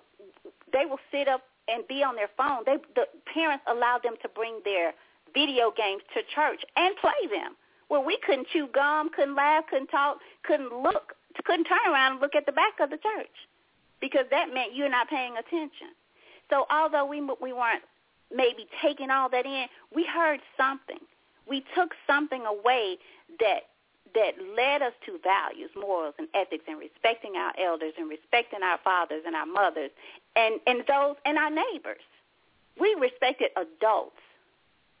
You, I pass by kids today in this world as an adult, and and they won't move out of the street for me. They won't. They look at me like, you better stop. When we were taught, Mhm. when you see a car turn on the, you could be on the other end of the street. The car turns down. You're already getting out of the road. So by the time they get to where you are, you've been out of their way five minutes. Amen. Because respect. So number one, we got to get back to a place of God first. We want to go and hear about Jesus, but no one want to want to live like Jesus. No one want to make those sacrifices and give up those selfish desires. No one don't want to renew that mind and stop being conformed to this world, Amen. Addicted to this world. Because we can't do both. You can't do both, and you can't seek God's word and God's kingdom and His righteousness and not change. You cannot. Because his word says, "You seek and you shall find." So if we if, if we got to get back there first, but we're so busy searching and and going after the world, and still going to church on Sunday and thinking that's going that that's going to be it. But it's Mhm. not, because it's going to ti it's to come come a time, and the word tells us that you seek God while He can still be found and while He's near. So that tells you there's going to come a time where your seek, whatever you've done, is over. Mhm. God can no longer be found where it will help you in a sense. And he's no longer near. He is now there before you, or you're there before him. Mhm. So what if the last thing we do, say, think, is the very last thing we do, say, and think before seeing our Father? But we don't look at it like that. We look at this life as being it. This is where I need Mhm. to get my glory. Not God get his. It, bec- it has become about us and not God.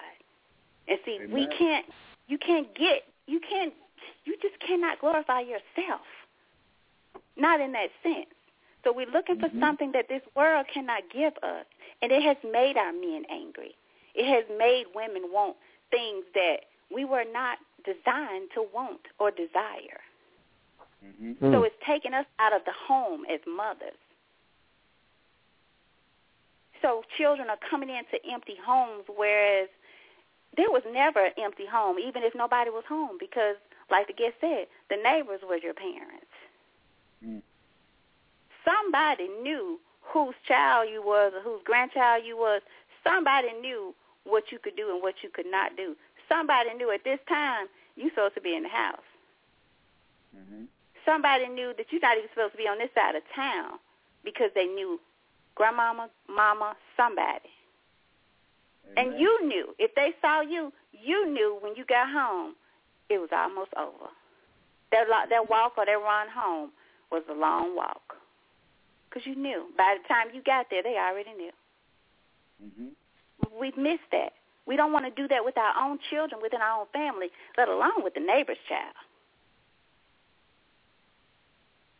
So Amen.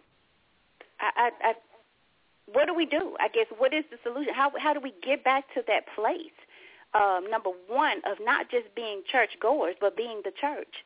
Because without God, y'all, we are really nothing. And this, it really makes you just want to go home. When I say go home, like, come on, God. Because without him, the world is just getting to be too much for me. Mm-hmm. So what are the solutions? How do we how do we get our kids? We got to start somewhere because the kids I see today, they're just so searching for what the adults are searching for. They're never satisfied with anything, yet they have everything. Mm-hmm. Our young men will kill for a pair of shoes because that mm-hmm. brings them value. That makes them think that they're valuable. How do you change that mindset at the age of 12, 13, 14? How do you get them to see life as life? Valuable. Mm. Should I answer that? Yes, please. I'm gonna shut up. Well, well. Oh, my here's goodness. The first thing, here's the first thing that happens. The primary place of worship is the home. And we have gotten accustomed to the secondary place of worship. The secondary place of worship is the big old building in which we call the church. And that's not the, the primary place. So where you start with all things, you start in the home. Because Paul says it best. Anyone who wishes to do God's business, you can't do God's business unless your home life is together. Mm. First, have your home life together. Husband in place, wife in place, respecting the husband, and the children respecting the wife, respecting the mother and the father. And so therefore, starting home and having a consistent lifestyle in God at the home. What we need to understand is is that for one, man is on a 24-hour service with God. 8 hours of work, 8 hours of service between man and God, and 8 hours of rest. And so in his 24-hour service, that's his everyday life. He then goes to work for eight hours, not particularly a job or so forth. Job is one, but God gives man a passion, a purpose, an assignment that he must work on for God. And whatever man's purpose and, passion is and assignment is, he works to that for the eight hours time. Then coming off of his assignment, he goes into the home, overseeing the home and the wife, and the children, and during that eight hours of service, it's dinner. Then from dinner, go into a Bible study setting. Set your children down and all open that scripture and study that word for eight hours. And then for eight hours of that time, then the children are laid down into the bed, and then the husband and the wife then goes into their eight hours of rest, where they then first discuss the next day affairs. They discuss the family uh, uh, um, plans of the day or tomorrow or the future. And then wake up and do that thing all over again. That's how the 50s work. That's how the 60s work. That's how the 70s work. But the 80s came in with opportunity for individualism, leading the black woman off to uh, uh, greater opportunity, pushing the black man to a lesser opportunity, and then envy setting in to a level that Mm-hmm. the black man then chooses to step out from the family because of hardship that he has to face in his day-to-day life. He goes out to the job site. He is faced with an angry boss, a threatening boss, and then he comes home from the job site, and then now he is faced with a woman who challenges his manhood and challenges him to the fact that I'm making more than you. What do you have? What are you doing for us? Step up to the game and do more. Putting pressure on the black man to do so much more that he has to support her uh, particularly uh, uh, desires. And so that becomes a challenging thing. And so now the black man is not, or man, period, as we shall say, is not respected for the knowledge, understanding, and wisdom in which he's holds, he's respected for whatever wealth he can bring in. Can do. So therefore, Mm. when you get back to the point of knowledge, understanding, and wisdom, and that's why the Bible speaks of it well to say that you must operate in God. Why? Because operating operating in the kingdom of God, you are held accountable for your wrongdoing, your wrong thinking, your wrong attitudes, your philosophy, your behavior, and your actions, and conviction sets in on you because God did not put you in such a position to act out the way you do. Speaking of the woman and the man, the man has no business putting the woman out front in the position in which God gave him, and he then brings the child up to an equal position to him, and so the woman then looks back see the man and see the child and see them both as children, as opposed mm. to seeing one as what he's supposed to be. He is the foundation of the home. He ain't the head of the home. Being the head of the household means he's standing on the roof, adding weight to the house. You're the foundation, black man and man. Foundation means you're holding up the home steady and well enough that if all things go wrong, you holding that pressure and you holding up the home and everything in it. And the woman and the children are setting the platform, setting the stage right that the home is livable. Livable in accordance to the word of God and not livable in accordance to the ways of this world. And that's the sight. That's the plight. That's the avenue that one must get back to. Get out from this money-making, dirty, filthy lucre game that the church is playing into and come back home to your home. But the Bible says don't forsake the facility. Don't forsake the, the, the church house. Do not forsake the assembly. So therefore, you must come together as a community, as a kingdom community, and honor and glorify God. Yes. But take that same mannerism that you're taking into the secondary place which you call the church. You find the worst of the worst people going into the church house with the best of discipline. But once they leave that place and go back home, all hell breaks loose. And you can't even find God in them people. And so therefore, you take that same attitude and go back home with it and mm-hmm. maintain it. Just like you are standing before pastor, preacher, teacher in the church house. And you do that, then you do as the church of the old. I remember back in the day that a church stood on the block. They held the whole 13 block radius down that anybody, any family within a 13 block radius of that church house, they respected the church house and they called themselves members of this church. And if any family got out of hand, it went back to the pastor, in which the pastor came down to the home and dealt with that foolishness. And if you walked out of that community of a 13 block radius, you walked into another community that a church held authority over. We don't have that today. Today's churches is not respected in the community all. We only respect. Why, why do you think that the churches are not? I'm sorry. Why do you why do you feel that people don't respect the churches and the community anymore? Because the church and its teachings are not effective enough to help people understand how to live God. That's the nature. You must know, understand, and have the wisdom of how to live God. And we lost that reason why many of us don't read the Bible today because the Bible demands that you do. Change. But many of us rather listen to watered down versions of the pastor, preacher, teacher to itch our ears. It just in a sense to make us feel good.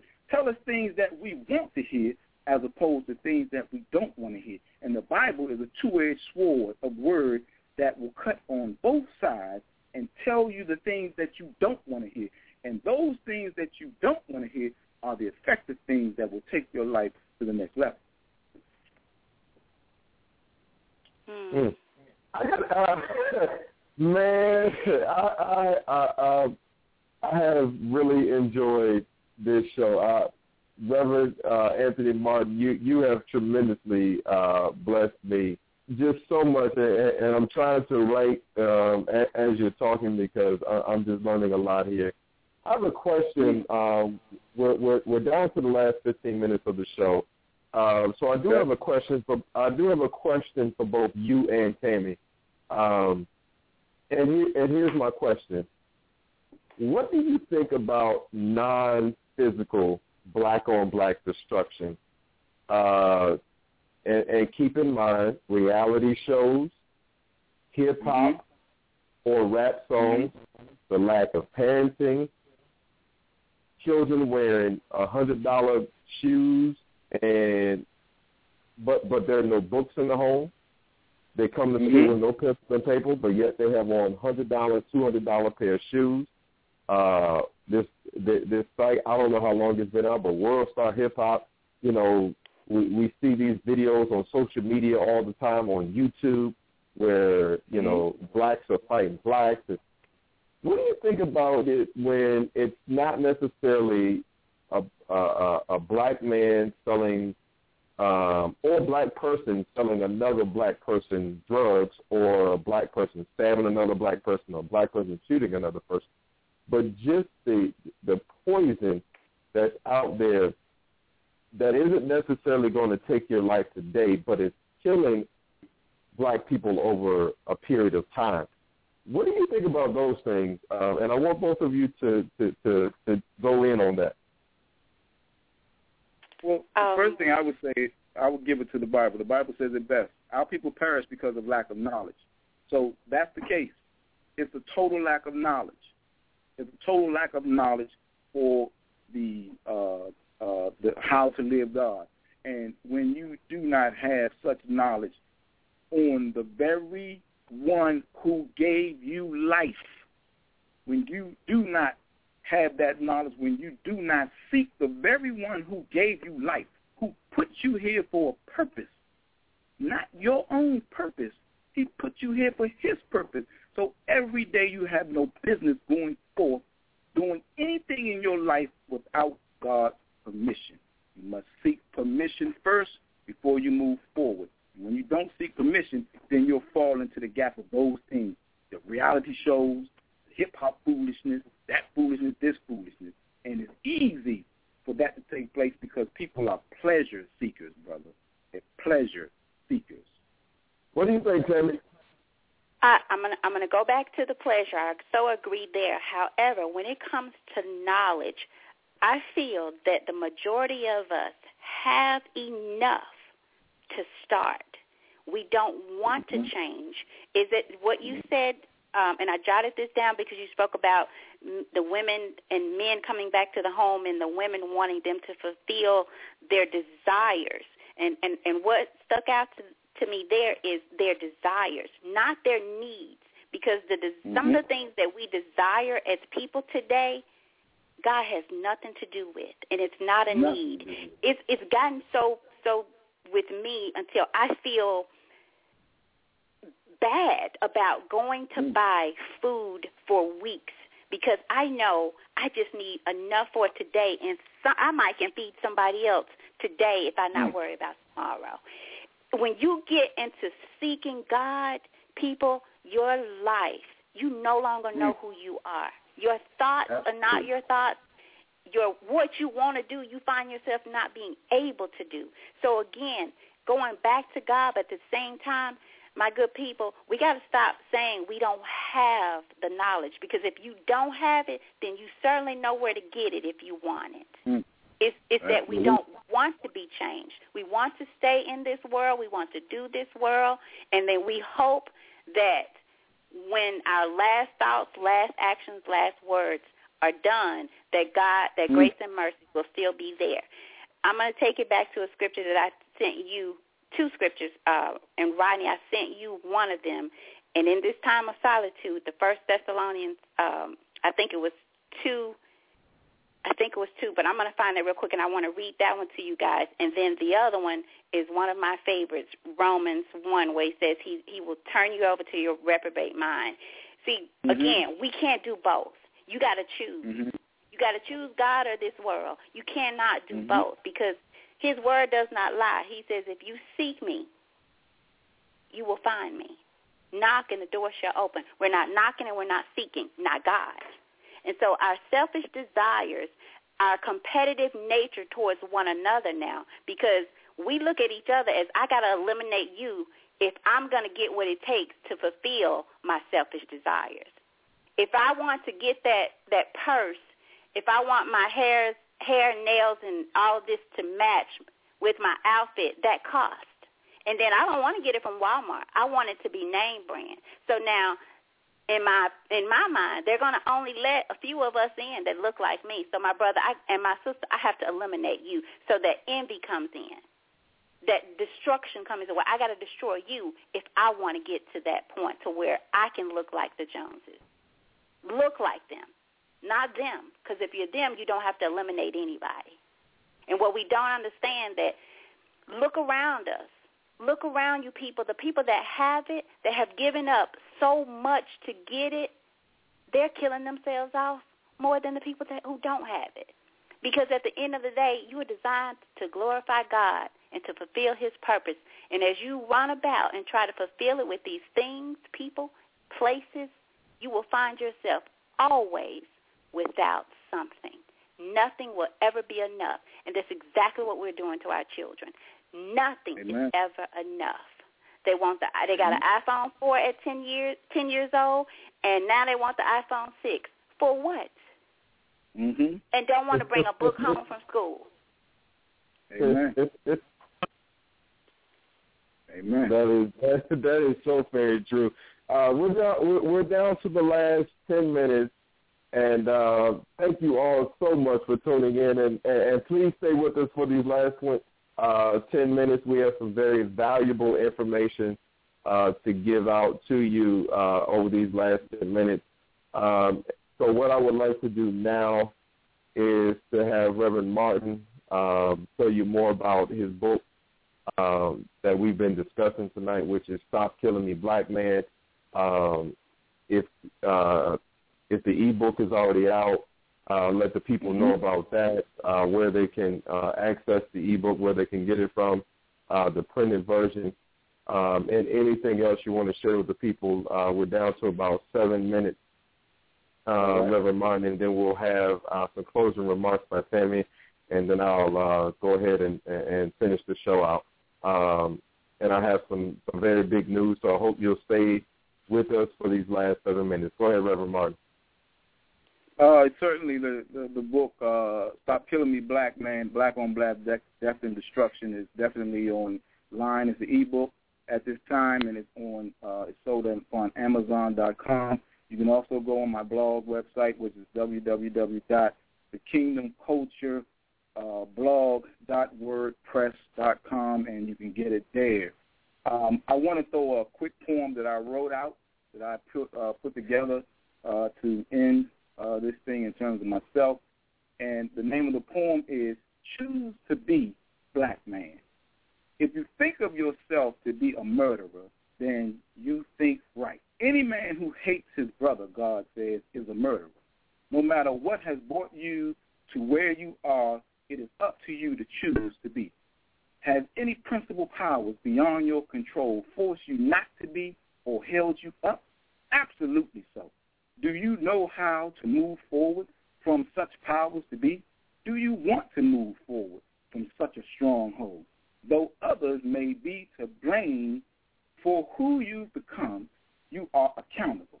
Though you may have many reasons to feel pity for yourself, it will not add one day to your life. If you see yourself as a victim, it is because you have chosen to be a victim. Is that hardcore and no love? Then focus on this. There are many who suffered much more than you, who have chosen not to be a victim, who has chosen instead to live life as it should be. You can choose to be accountable, and by doing so, you can choose to be black man. Thank you so much. Tammy, go ahead. Wow. Um, great speech. I'll be really quick. I just ask people to do this. Really, really search your soul, your relationship with God. If you claim to be Christian, religious, whatever you call it, how are you representing God?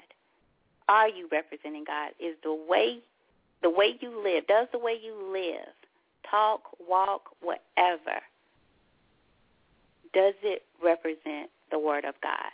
Because our children are looking at us. They see us go. They see us. They hear us speak. They look at how we live, and they see what we do. And I'm sorry. In my opinion, they're not seeing God. So they're going, people are going to church, hearing, nothing's changing, But it's not because God's word is not true. It's because we are not living that word. And one more thing, figure out the topic tonight is Stop Killing Me, Black Man. What role, whether you are a man, child, woman, what role have you played in killing yourself as a black man or a black mm. man in your life? My what goodness. role have you played? And are you playing? And if you don't stop, look at what's going on today. Look My at the goodness. men, the black men who are coming up in this world today. What kind of father will they be? What kind of husband? But more importantly, what kind of foundation, as Reverend Anthony said, what kind of foundation will they be able to lay, if any at all? Because with a foundation, if you can't do anything else, you can put up, you can make a fire, you can cook some food, you can lay down, put a pillow. May not be the best thing, but without the foundation or anything, you have nothing nothing. And we're getting to that. And if we think that there's to be enough of whatever we did when we get stand before God, remember that Isaiah 55. There's going to come a day and a time and an hour and a second and a blink of an eye that all you've done said, that's it. That's it. You have to now be held accountable. So great show. I wish I would have would have would have uh, been able to hear it all, but great show. We we we may have to do a part two of this show, um, and, and and that just because of the nature of the show and all of the information that was passed. But again, uh, this has been Rodney Jordan. Um, and and, and I wanted to say filling in for Tammy uh, because Tammy has um, definitely blessed us with her presence uh, once again, and it is always appreciated. Uh, Mhm. And by the way, um, Tammy Gators is the uh, regular host of the Butterfly Evolution Show, and there's always a reason why people meet. There's always a reason why um, things happen. And I don't know if you realize, Tammy, but uh, it was this weekend, this past weekend, a year ago, that you and I connected.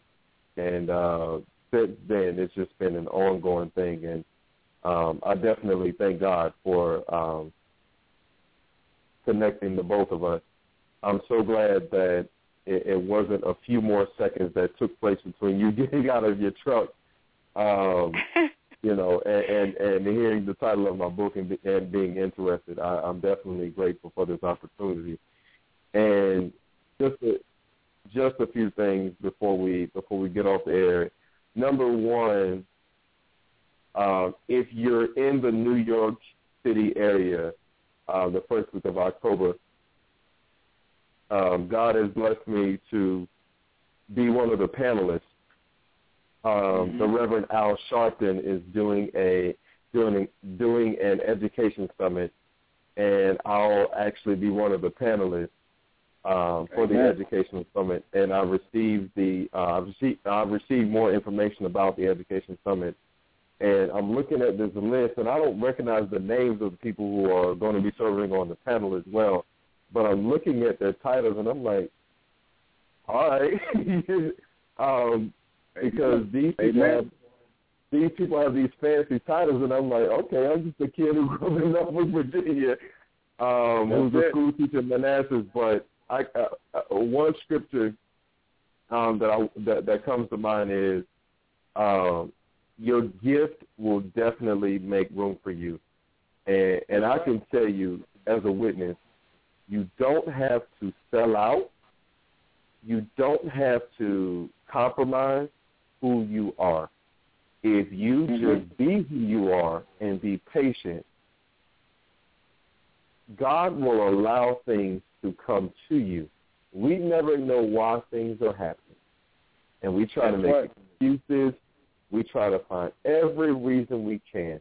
But if you are just true to who you are if you're true to your purpose, God will allow things to just come your way. And and in the Bible it says all things work together for the good of those who love the Lord and are called to, uh, to His purpose.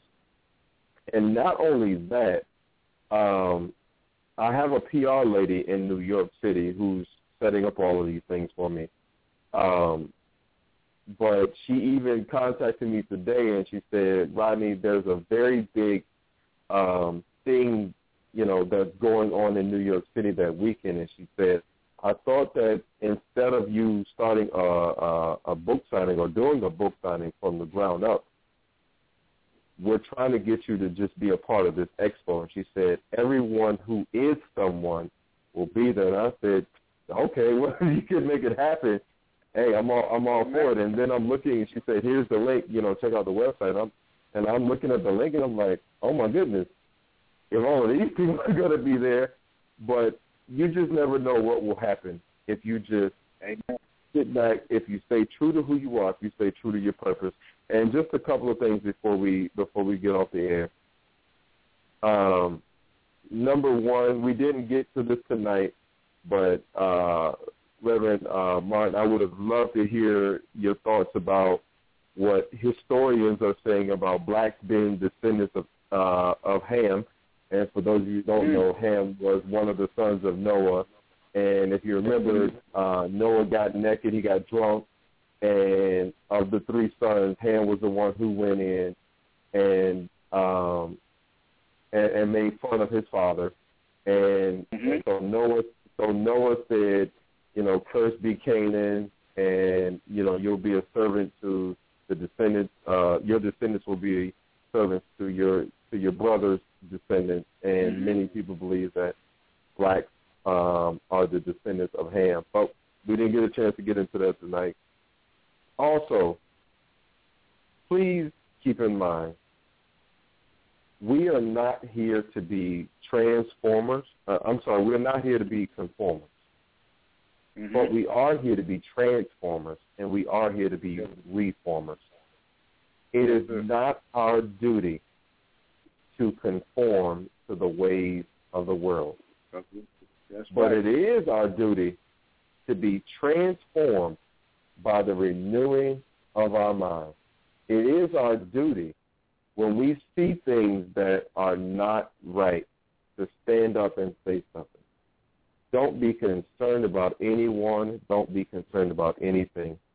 Because remember, regardless of what happens here on earth, you have a Father in heaven that is watching down on you, that is listening to everything that you do. And he is going to hold you accountable for those things. Whether it's black on black crime, whether it's white on black crime, whether it's you committing a crime. There is one judge, and he is the ultimate judge. And what you do every moment of your life, it does matter.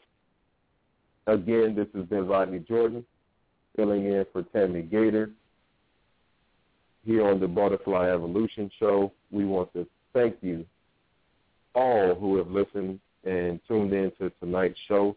It is always a blessing to have you with us, and we hope you'll join us next Monday where we will have the debt shepherd uh, who joined us last Monday uh, dropping some knowledge on you. Have a great night. Be safe. Be righteous but most importantly, be true to who you are. This song goes out to Tammy's cousin, Diane, down in Georgia, as we always end the Butterfly Evolution show. Much love to all of you. Good night. Amen. ever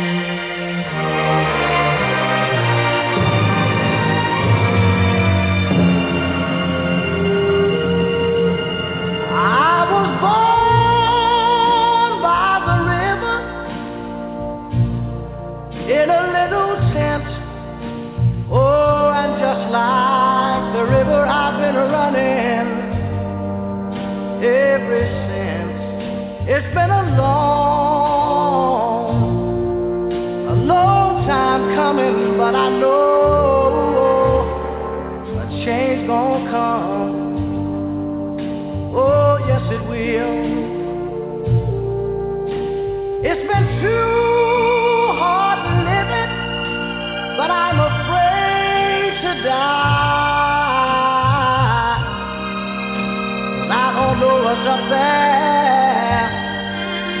beyond the sky.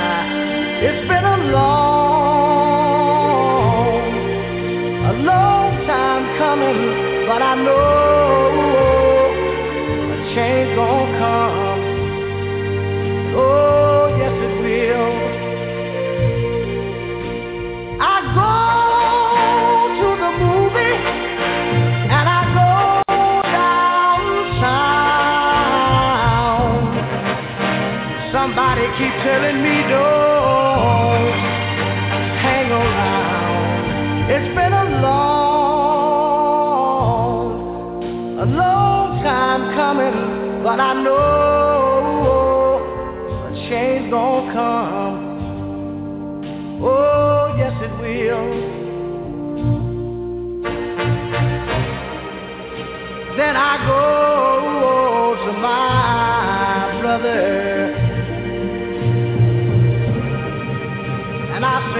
say, brother, help me please.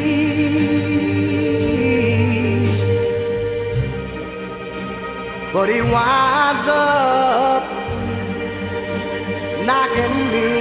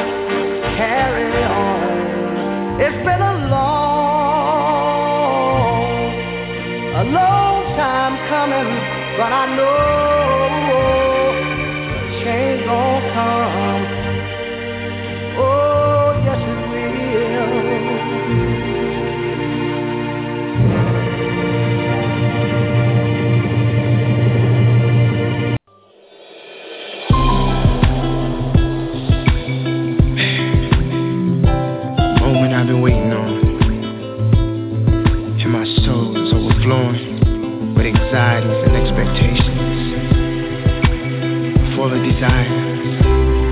Oh, I just want it so oh. bad, oh, you know? oh. And it just seems so real.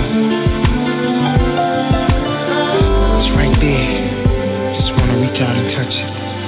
Before it all disappears. Sometimes it feels like, like everything passing me by. Every now and then it feels like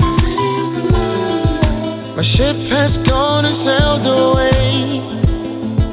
But I, I gotta be strong. Gotta hold on. It won't be too long. Now the tide is coming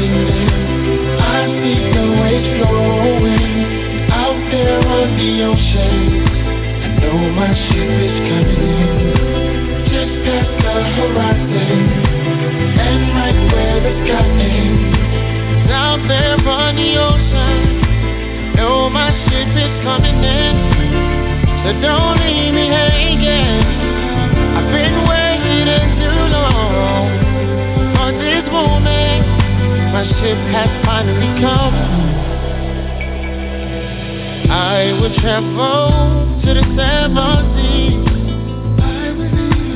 I will even go wherever the wind blows me.